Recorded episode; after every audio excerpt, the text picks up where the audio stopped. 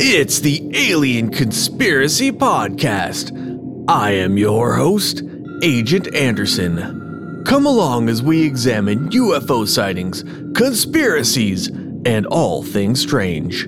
You can follow the show on Twitter at AlienConPod. We also have an email address, alienconpod at protonmail.com. We would love to hear from you. And don't forget to check us out on Facebook, Discord, and Reddit. Links in the description. This week's episode Chapter 10 from The Flying Saucers Are Real by Donald Keyhoe. We're supposed to have time travel out this week, but unfortunately, I'm behind on the edits for that one, so it's not going to be out in time. It's uh, turned out to be a really difficult one to edit. It's going to take me a little extra time to get that one out, probably next week. So, in the meantime, I'm going to go ahead and record a chapter, which is much easier to edit because it's just me, not four different people talking. So that's uh, takes significantly less time to edit these things. All right, well, here we go. Chapter 10. When I reached home, I found a brief letter from Ken Purdy. Dear Don, the Mantell and Eastern cases both look good. I don't see how they can brush them off. It looks more like the interplanetary answer to me, but we won't decide on treatment until we're sure. I had suggested two or three angles if this proved the real answer. Who would be the best authority to check our disk operation theory and give us more details on directional control? I'd like to have it checked by two more engineers. Next day, I dug out my copy of Bohl's interview with D, the famous aircraft designer. Certainly, the flying saucers are possible, the designer had told Bohl. Give me enough money and I'll build you one. It might have to be a model because the fuel would be a problem.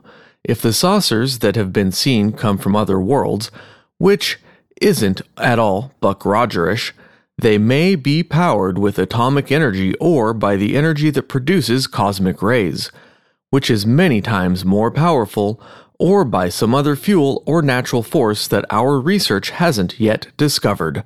But the circular airfoil is quite feasible. It wouldn't have the stability of the conventional airplane, but it would have enormous maneuverability. It could rise vertically, hover, descend vertically, and fly at extremely high speed with the proper power. Don't take my word for it, check with other engineers. Before looking up a private engineer I had in mind, I went to the National Advisory Committee for Aeronautics. The NACA, the predecessor of NASA, is America's most authoritative source of aerodynamic knowledge. I knew they had already tried out disc shaped airfoils, and I asked about this first. I found that two official NACA reports, Technical Note 539 and Report 431, discuss tests on circular and elliptical Clark Y airfoils. Both reports state that these designs were found practical. Later, I talked with one of the top engineers in the NACA without showing him D's sketch. I asked how his disc might operate. It could be built with variable direction jet or rocket nozzles, he said. The nozzles would be placed around the rim, and by changing their direction, the disc could be made to rise and descend vertically. It could hover, fly straight ahead, and make sharp turns. Its direction and velocity would be governed by the number of nozzles operating, the power applied, and the angle at which they were tilted. They could be pointed toward the ground, rearward, in a lateral direction, or in various combinations. A disc flying level, straight ahead, could be turned swiftly to right or left by shifting the angles of the nozzles, or cutting off power from part of the group. This method of control would operate in the Earth's atmosphere and also using rocket power in free space, where conventional controls would be useless. The method he had described was not the one which D had outlined. What about a rotating disc? I asked the NACA man. Suppose you had one with a stationary center and a large circular section rotating around it. The rotating part would have a camber built into it, or it would have slotted vanes. He gave me a curious look. Where'd you get that idea about the camber? I told him it had come to me from True. It could be done, he said. The slotted vanes method has already been tried. There's an engineer in Glendale, California, who's built a model. His name's EWK. He gave me a few details on how a cambered or slotted vane rotating disc might operate, then interrupted himself to ask me what I thought the saucers were. They're either interplanetary or some secret development, I said. What do you think? The NACA has no proof they even exist, he answered.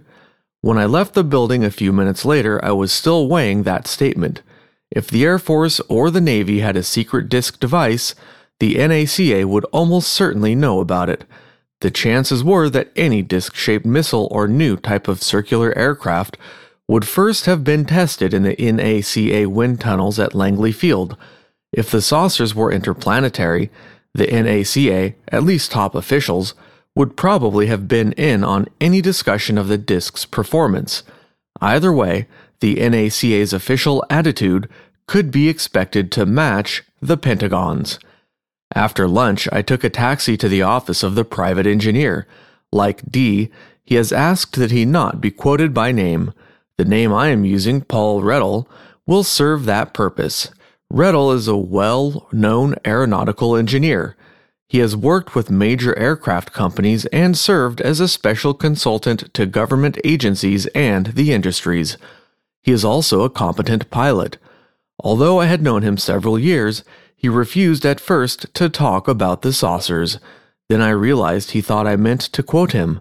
I showed him some of the material I had roughed out, in which names were omitted or changed as requested. All right, Rettel said finally, what do you want to know? Anything you can tell us. But first, your ideas on these sketches. I showed him Dee's drawings and then gave him the high points of the investigation. When I mentioned the mystery light incident at Fairfield Suisun Air Force Base, Rettel sat up quickly. The Gorman case again. We heard about some other light cases, I said. One was at Las Vegas. I know about that one. That is, if you mean the green light. Wait, wait a minute. Rettel frowned into space for a few seconds. You say that Fairfield Suisun sighting was on December 3rd? Then the Las Vegas sighting was only a few days later. It was the first week of the month, I'm positive. Those light reports have got me stumped, I said. A light just can't fly around by itself. And those two foot discs. You haven't worked on the Gorman case? asked Rettel. I told him I hadn't thought it was coming up on my schedule. Leave these sketches here, he said. Look into that Gorman sighting. Then check on our plans for space exploration. I'll give you some sources. When you get through, come on back and we'll talk it over. The Gorman saucer dogfight had been described in newspapers. The pilot had reported chasing a swiftly maneuvering white light, which had finally escaped him. Judging from the Project Saucer preliminary report, this case had baffled all the Air Force investigators. When I met George Gorman, I found him to be intelligent, cool headed, and very firmly convinced of every detail in his story. I had learned something about his background. He had had college training. During the war, he had been an Air Force instructor training French student pilots. In Fargo, his home, he had a good reputation, not only for veracity but as a businessman. Only 26, he was part owner of a construction company and also the Fargo representative for a hardware store chain. Even knowing all this, I found it hard at first to believe some of the dogfight details, but the ground observers confirmed them. It was about 9 o'clock in the evening, October 1st, 1948. Gorman, now an Air National Guard lieutenant, had been on a practice flight in an F 51 fighter the other pilots on this practice patrol had already landed. Gorman had just been cleared by the CAA operator in the Fargo Airport tower when he saw a fast moving light below his circling fighter. From his altitude, 4,500 feet, it appeared to be the tail light of a swiftly flying plane. As nearly as he could tell, it was 1,000 feet high, moving at about 250 miles an hour. Gorman called the tower to recheck his clearance. He was told the only other plane in the area was a Piper Cub. Gorman could see the Cub plainly outlined below him. There was a night football game going on, and the field was brightly lighted, but the Cub was nowhere near the strange light. As the mystery light raced above the football field, Gorman noticed an odd phenomenon. Instead of seeing the silhouette of a plane, he saw no shape at all around the light. By contrast, he could see the Cub's outline clearly. Meantime, the airport traffic controller, L.D. Jensen, had also spotted the queer light. Concerned with the danger of collision, he said later that he too thought it a plane's tail light. He trained his binoculars on it. Like Gorman, he was unable to distinguish a shape near the light. Neither could another CAA man who was with him in the tower, a Fargo resident named Manuel E. Johnson. Up in the F 51, Gorman dived on the light, which was steadily blinking on and off. As I closed in, he told Project Saucer men later, it suddenly became steady and pulled up into a sharp left turn. It was a clear white and completely roundabout, six to eight inches in diameter. I thought it was making a pass at the tower. I dived after it and brought my manifold pressure up to 60, but I couldn't catch the thing. Gorman reported his speed at full power as 350 to 400 miles per hour. During the maneuvers that followed, both the CAA men watched from the tower. Jensen was using powerful night glasses, but still no shape was visible near the mysterious light. The fantastic dogfight continued for 20 minutes. Gorman described it in detail. When I attempted to turn with the light, I blacked out temporarily owing to excessive speed. I'm in fairly good physical condition, and I don't believe there are many, if any, pilots who could withstand the turn and speed affected by the light and remain conscious. During these sharp maneuvers, the light climbed quickly and then made another left bank. I put my 51 into a sharp turn and tried to cut it off, said Gorman, by then we were at about 7,000 feet. Suddenly it made a sharp right turn, and we headed straight at each other. Just when we were about to collide, I guess I lost my nerve. I went into a dive and the light passed over my canopy at about 500 feet. Then it made a left circle about 1,000 feet above, and I gave chase again. When collision seemed imminent a second time, the object shot straight into the air. Gorman climbed after it at full throttle. Just about this time, two other witnesses, a private pilot and his passenger, saw the fast moving light. The pilot was Dr. A. D. Cannon, an occultist. His passenger was Einar Nelson. Dr. Cannon later told investigators the light was moving at high speed.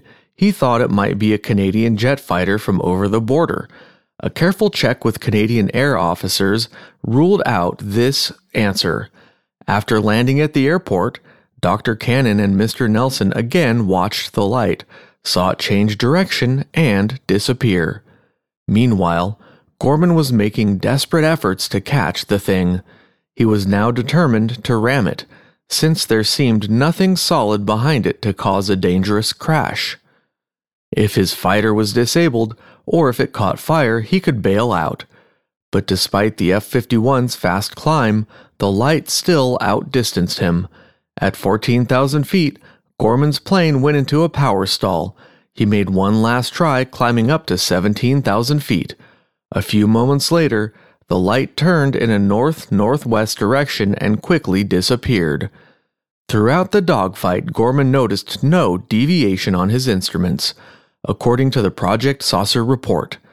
Gorman did not confirm or deny this when I talked with him, but he did agree with the rest of the project statement. He did not notice any sound, odor, or exhaust trail. Gorman's remarks about ramming the light reminded me of what Art Green had said. When I asked Gorman about the court martial rumor, he gave me a searching glance. Where did you hear that? Several places, I told him. At Chicago and Salt Lake City, in fact, we've been hearing it all over. Well, there's nothing to it, Gorman declared. He changed the subject. Some time afterward, a Fargo pilot told me there had been trouble over the ramming story. But it wasn't Gorman's fault. Somebody else released that report to the AP. The news story didn't actually say there was an Air Force order to ram it, but the idea got around, and we heard that Washington squawked. Gorman had a pretty rough time of it for a while. Some of the newspaper razzed his story, and the Project Saucer teams really worked on him. I guess they were trying to scare him into saying he was mistaken and it was a balloon. When I asked Gorman about this, he denied he'd had rough treatment by the project teams. Sure, they asked about a thousand questions, and I could tell they thought it might be a hoax at first, but that was before they quizzed the others who saw it. Anybody suggest it was a balloon? I said casually. At first, they were sure that's what it was, answered Gorman. You see, there was a weather balloon released here. You know the kind, it has a lighted candle on it. The project team said I'd chased after that candle and just imagined the light's maneuvers, confused it with my own movement because of the dark. Gorman grinned. They had it just about wrapped up until they talked to George Sanderson. He's the weather observer. He was tracking the balloon with a theodolite, and he showed them his records. The time and altitudes didn't fit, and the wind direction was wrong. The balloon was drifting in the opposite direction. Both the towermen backed him up, so that killed the weather balloon idea. The next step by Project Saucer investigators had been to look for some unidentified aircraft. This failed too. Obviously, it was only routine. The outline of a conventional plane would certainly have been seen by Gorman and the men in the tower. An astronomical check by Professor Hynek ruled out stars, fireballs, and comets. A vain hope to begin with. The only other conventional answer, as the project report later stated, was hallucination. In view of all the testimony, hallucination had to be ruled out. Finally, the investigators admitted they had no solution. The first Project Saucer report, on April 27, 1949, left the Gorman mystery light unidentified. In the Saturday Evening Post of May 7, 1949, Sidney Shalett analyzed the Gorman case in the second of his articles on flying saucers. Shalett suggested this solution that Gorman had chased one of the Navy's giant cosmic ray research balloons. Each of these huge balloons is lighted so that night flying planes will not collide with the gas bag or the instrument case suspended below. Shalett concluded that Gorman was suffering from a combination of vertigo and confusion with the light on the balloon. As already mentioned, these huge Navy balloons are filled with only a small amount of helium before their release at Minneapolis. They then rise swiftly to very high altitudes unless a leak develops. In Shalett's words, these balloons travel high and fast. Fargo is about 200 miles from Minneapolis, Normally, a cosmic ray research balloon would have reached a very high altitude by the time it had drifted this far. The only possible answer to its low altitude sighting would be a serious leak. If a leaking balloon had come down to 1,000 feet at Fargo, it would either have remained at that height or kept on descending. The mystery light was observed at this altitude moving at a high speed. If a Cub's outline was visible against the lighted football field, the massive shape of even a partly deflated balloon would have stood out like an elephant. Even before release, the partially inflated gas bags are almost a hundred feet tall. The crowd at the football game would certainly have seen such a monstrous shape above the glare of the floodlights. For the plastic balloons gleam brightly in any light rays. The two CAA men, watching with binoculars, could not possibly have missed it. For the cosmic balloon answer to be correct, this leaking gas bag would have had to rise swiftly to 17,000 feet after a loss of helium had forced it down to 1,000. As a balloon pilot, I know this is impossible. The Project Saucer report said unequivocally. The object could outrun and outspeed the F 51 and was able to attain a much steeper climb and to maintain a constant rate of climb far in excess of the Air Force fighter. A leaking balloon? More and more I became convinced that Secretary Forrestal had persuaded some editors that it was their patriotic duty to conceal the answer, whatever it was. That thought had begun to worry me because of my part in this investigation. Perhaps John Steele had been right, and we shouldn't be trying to dig out the answer. But I had already told Purdy, and he had agreed, that if national security was involved, we would drop the thing completely. By the time I had proved the balloon answer wrong, I was badly puzzled. The idea of a disembodied light was the hardest thing to swallow that I'd come across so far. And yet, there were the other light reports the strange sighting at Fairfield Suisun Field, the weird green lights at Las Vegas and Albuquerque, and there was the encounter that Lieutenant H. G. Combs had had one night above Andrews Field near Washington, D.C. This incident had occurred on November 18, 1948, six weeks after Gorman's experience. Combs, flying with another lieutenant named Jackson, was about to land his T-6 at 9:45 p.m. when a strange object loomed up near him.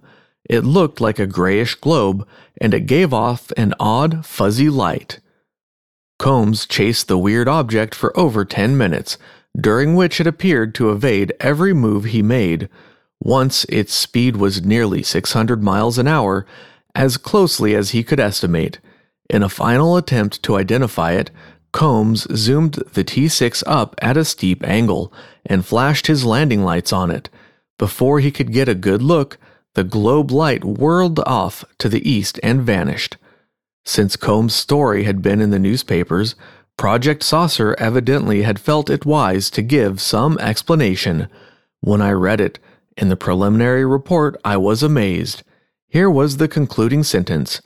The mystery was cleared up when the object was identified positively as a cluster of cosmic ray research balloons.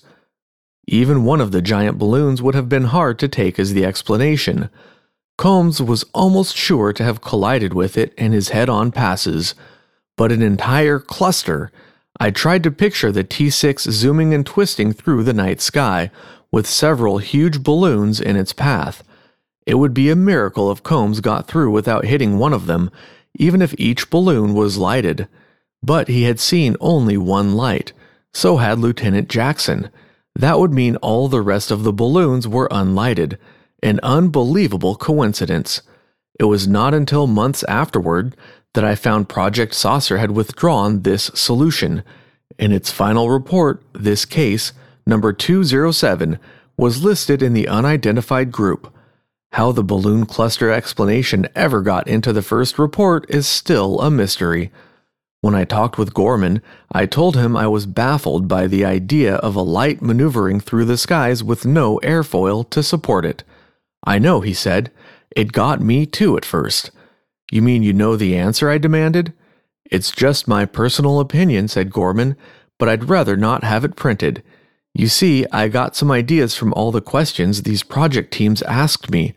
If my hunch turns out to be right, I might be talking about an official secret. I tried to pry some hint out of him, but Gorman just smiled and shook his head. I can tell you this much, he said, because it's been mentioned in print.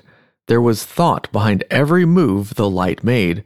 It wasn't any radar responder gadget making it veer away from my ship. How do you know that? because it reacted differently at different times. If it had been a mechanical control, it would have turned or climbed the same way each time I got near it.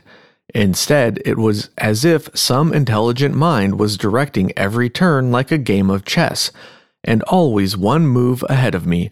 Maybe you can figure out the rest. That was all I could get out of him. It bothered me because Combs' report indicated the same thing. I had a strong temptation to skip the space plans research and tell Rettel what Gorman had told me, but Rettel had an orderly mind and he didn't like to be pushed. Reluctantly, I gave up the idea. I had a feeling Rettel knew the answer to the mystery lights, and it wasn't easy to put off the solution.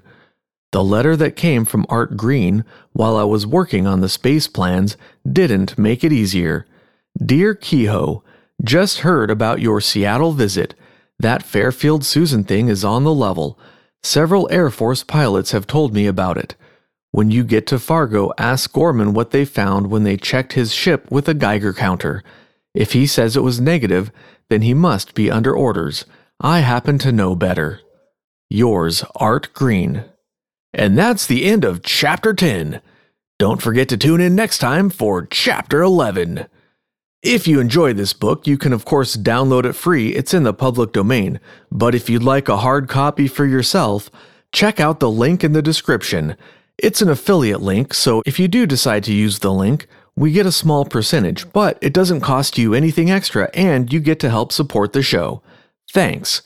Keep it strange.